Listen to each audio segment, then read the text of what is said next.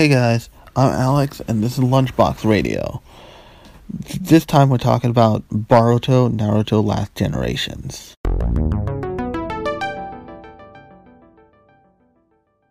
So, I've previously recorded something for this, and it got lost in the ether. I wanted to talk about Boruto, which is the sequel to the basically entire Naruto universe, because I think it's really, I think it's a really interesting thing. Generally, when people talk about shonen action shows, they focus on the the plot lines and how complicated they get and how long they run, and it's oftentimes seen the negative. Take um take something like Bleach, that became so popular that they had to like drag it out and drag it out and drag it out and drag it out, and it they they put storylines inside of storylines, and they would literally just stop a storyline and say, okay, this is a weird thing we're going to focus on for like three weeks to a month to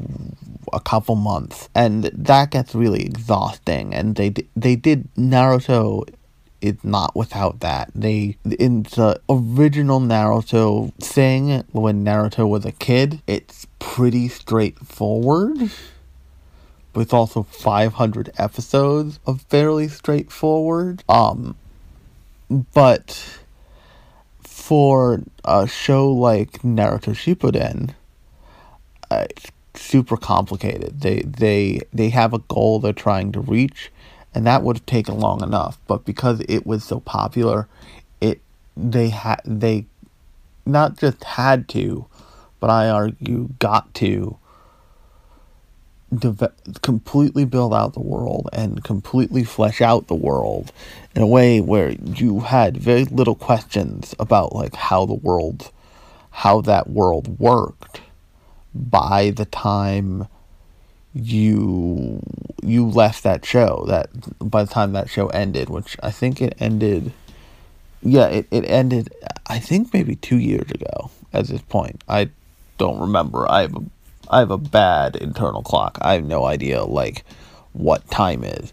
But the reason why I say got to instead of had to is because they built up this huge world, and it would be different if it was something like Bleach, where it all eventually just, like, was for naught, and they had to end it, like, at the very end of its run.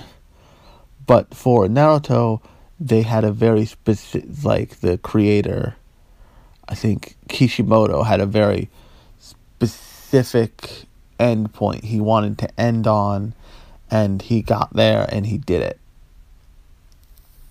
Um, and the anime did as well. Kishimoto, it's a, it's a manga artist, a mangaka.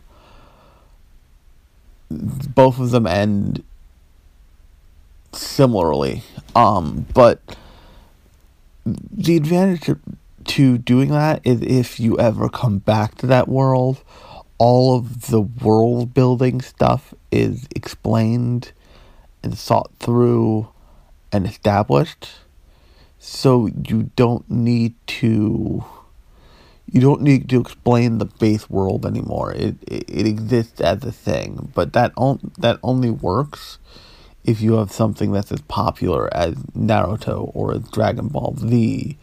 The way Dragon Ball Z Super, I haven't watched a whole lot of it, but seems to, they like, okay, you know about Goku, you know about all these people. Okay, let's let's just like pause in this universe and like have fun with it and be weird. Now, Dragon Ball Z keeps introducing characters into its cast, so it keeps ballooning out, so they keep having to explain characters, and they have embraced that kind of power creep in the show. And, I mean, sure, there's still a power creep in Naruto, but in uh, Boruto, but at least twenty-six episodes in, there's clearly a ceiling, and it's represented by all of the uh, like adult characters in the show who are all the original cast. Um, and when I said it's called Boruto colon Next Generations, that's important because it really is about the next generation of that universe, and they make sure that you know that the previous generation is still there. They didn't go anywhere, but like their quote-unquote time has passed, and like they are now overlooking the like passing of the torch to the next generation of shinobi. And that we could, if you watch the show, and I highly encourage anybody who has any interest in shonen or just kind of anime world building to go seek this thing out. It's on Crunchyroll. There's twenty-six episodes so far. I imagine it will run for a while because it is fairly popular. It is still not as popular as the original Na- Naruto, but it's still pretty popular. It's in the top ten on Crunchyroll kind of permanently. And whenever an episode comes out, it, like, jumps to the top two or top three. But it's, it's an interesting look at, like, what happens when you make a show that becomes a tentpole, and then you get to make a second, not even series, because, like, their, their shows get second series or second seasons all the time. This is different. When you get to tell an entirely new story from with new characters in that same universe, but in which the characters that you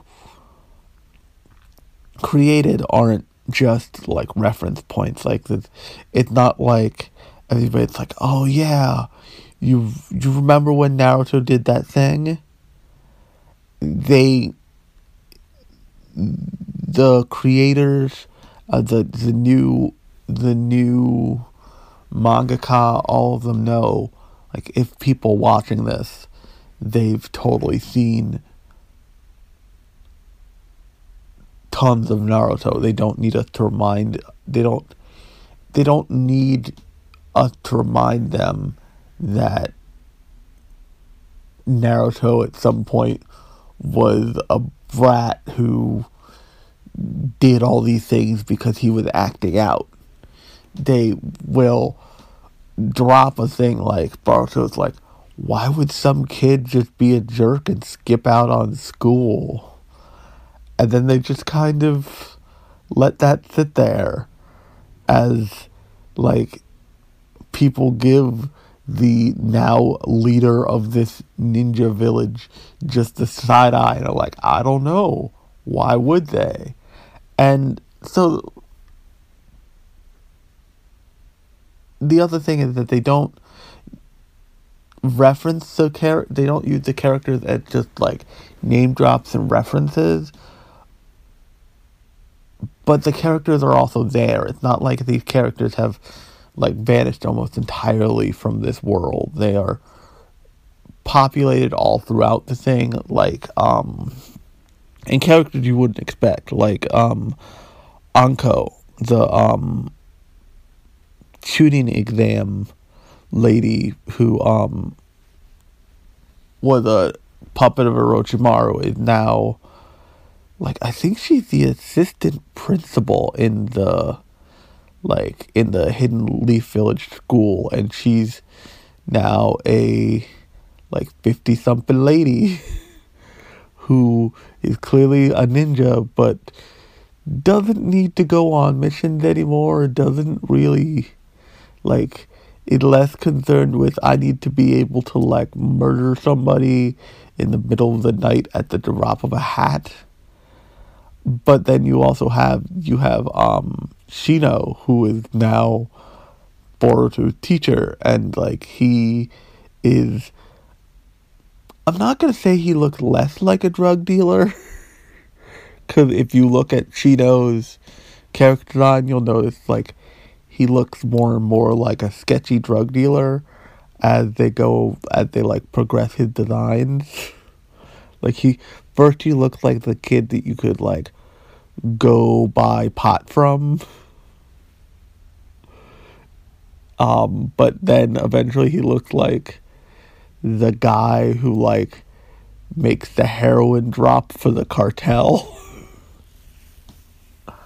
But he, so he like manages to not look as sketchy because he is a teacher and he needs some kind of authority, and like there needs to be some kind of authority to him. But like, it's interesting because he, he was fleshed out in the show, but they fleshed him out, at least from what I saw, with no real reason. They had a couple storylines with him, but nothing, because because essentially they couldn't not. But they they use they use him as a character really well, and they show you what his like how his character feels about things and how his character reacts about things really well. And because he was never super focused on, you get the idea, like they bring the idea of like, oh, he's from the original cast, like, you know the name, the character design makes sense, all that stuff. So you get that nostalgia hit without it like punching you in the face over and over and over again, where if the new teacher was like Sasuke, who is in the show um fairly heavily, you, like you'd just be like, oh, why like why did they do this? He A, he's an asshole to all of his students. B, it's just like It's a cra- it's a craft use of like the valuable commodity of nostalgia. Now, with like the nostalgia does kick in, they have like they have all the kids of the main cast. Like, the, there's this black girl named Chocho who is very clearly the daughter of Choji. Um, Sadara is Sasuke and Sakura's daughter. Boruto is obviously Naruto and Hinata's and Hinata's son, uh, but they are like they are actual parents, and like they fu- they function like normal parents, and that's the interesting thing. It's the way that they maintain nostalgia for the old show. They oftentimes it's just these characters being present and acting like parents, which hilariously in anime, like, it's not like characters never have parents, but usually it serves no story purpose, and it serves no, like, like their parents are either, like, introduced for one-off gags, like, um, the parents in His and Her Circumstances, at, at least, like, in His and Her Circumstances, I'm pretty sure that you meet, like, I, I know you meet, um, what's-her-face, the, the female lead's parents, but I don't remember if you meet, um, the male lead's parents in that show for any length of time other than, like, a couple seconds. I think it's only I think it's only like one scene that you meet uh, his parents in His and Her Circumstances, but um, so it's it's really interesting to see a show successfully say like, okay, here's this really like classic mold of a shonen action hero, but his like his drive isn't that. You know, he wants to be like make his own place in the world. He has a really clear place in the world, and he has a family. Like he, he has a little sister, and a mother and a father, and they're around, and it, and all of these people, they have parents. So it's like the scenes where like Shikamaru will show up and be like, "Okay, Shikadai, you gotta come with me. We gotta we gotta like go train in the family jutsu," or um, what's it called? Um, Chocho Chocho goes off to train with her dad all the time. But interestingly enough, this show is also like a demonstration of like terrible fathers, because now when Naruto is there and Naruto is like has moments of excellence just as a dad, he's a terrible dad. Like, he, he spends most of his time working.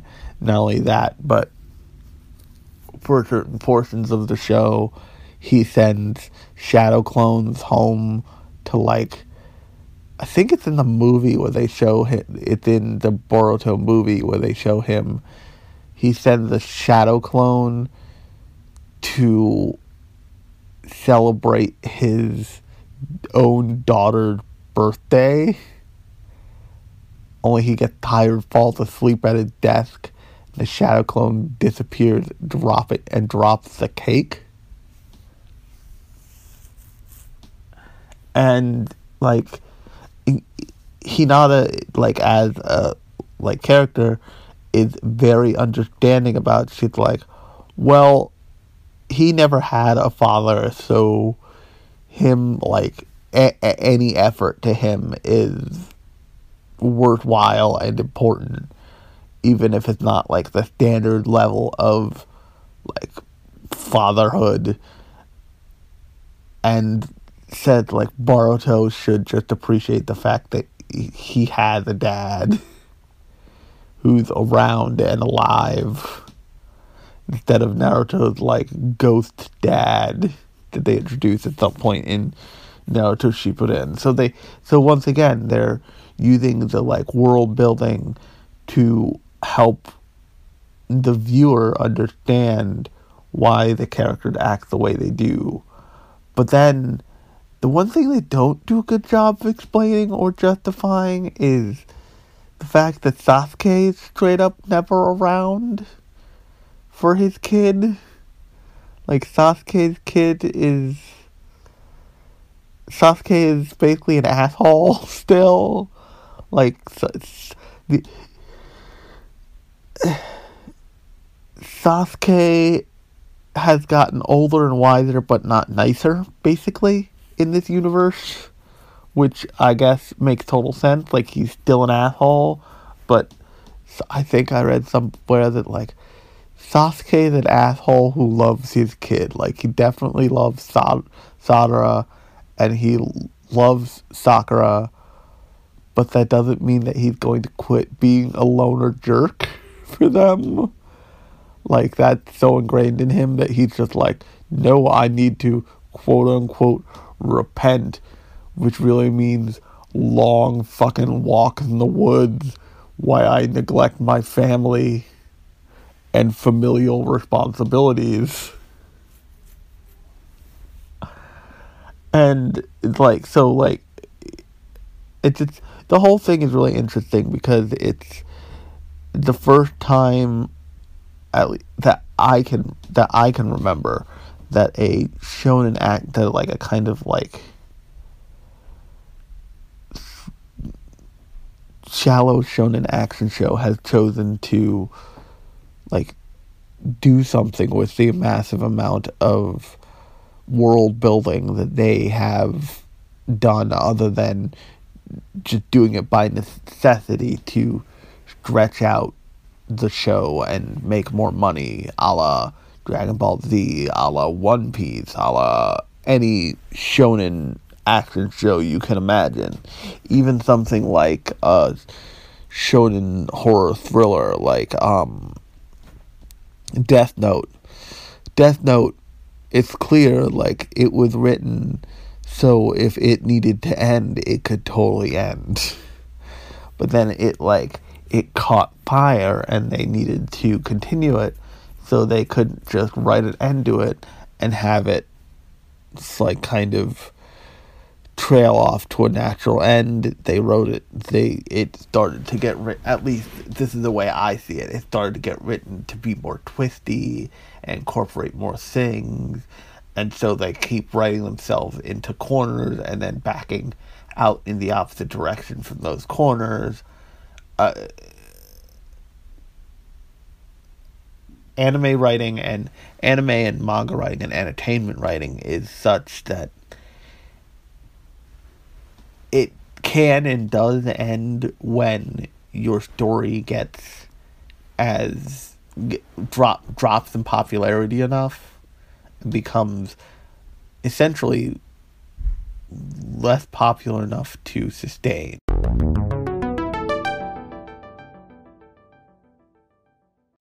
I hope you guys liked this episode.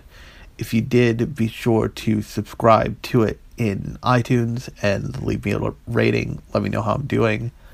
Um, but I've been having fun doing these for you guys. If you haven't heard my episodes, I released early this week. It's kind of like a special episode, quote unquote, um, on the Shinichiro Watanabe Blade Runner thing. Um, go check that out. Also, go check out my episode on Neo Yokio. And um, like I said, if you like this, subscri- go ahead and subscribe to it on iTunes, or um, l- drop by and give me a rating and let me know how I'm doing. Uh, you can follow me on Twitter at Alex Cohan. Um, and I will talk to you guys next week.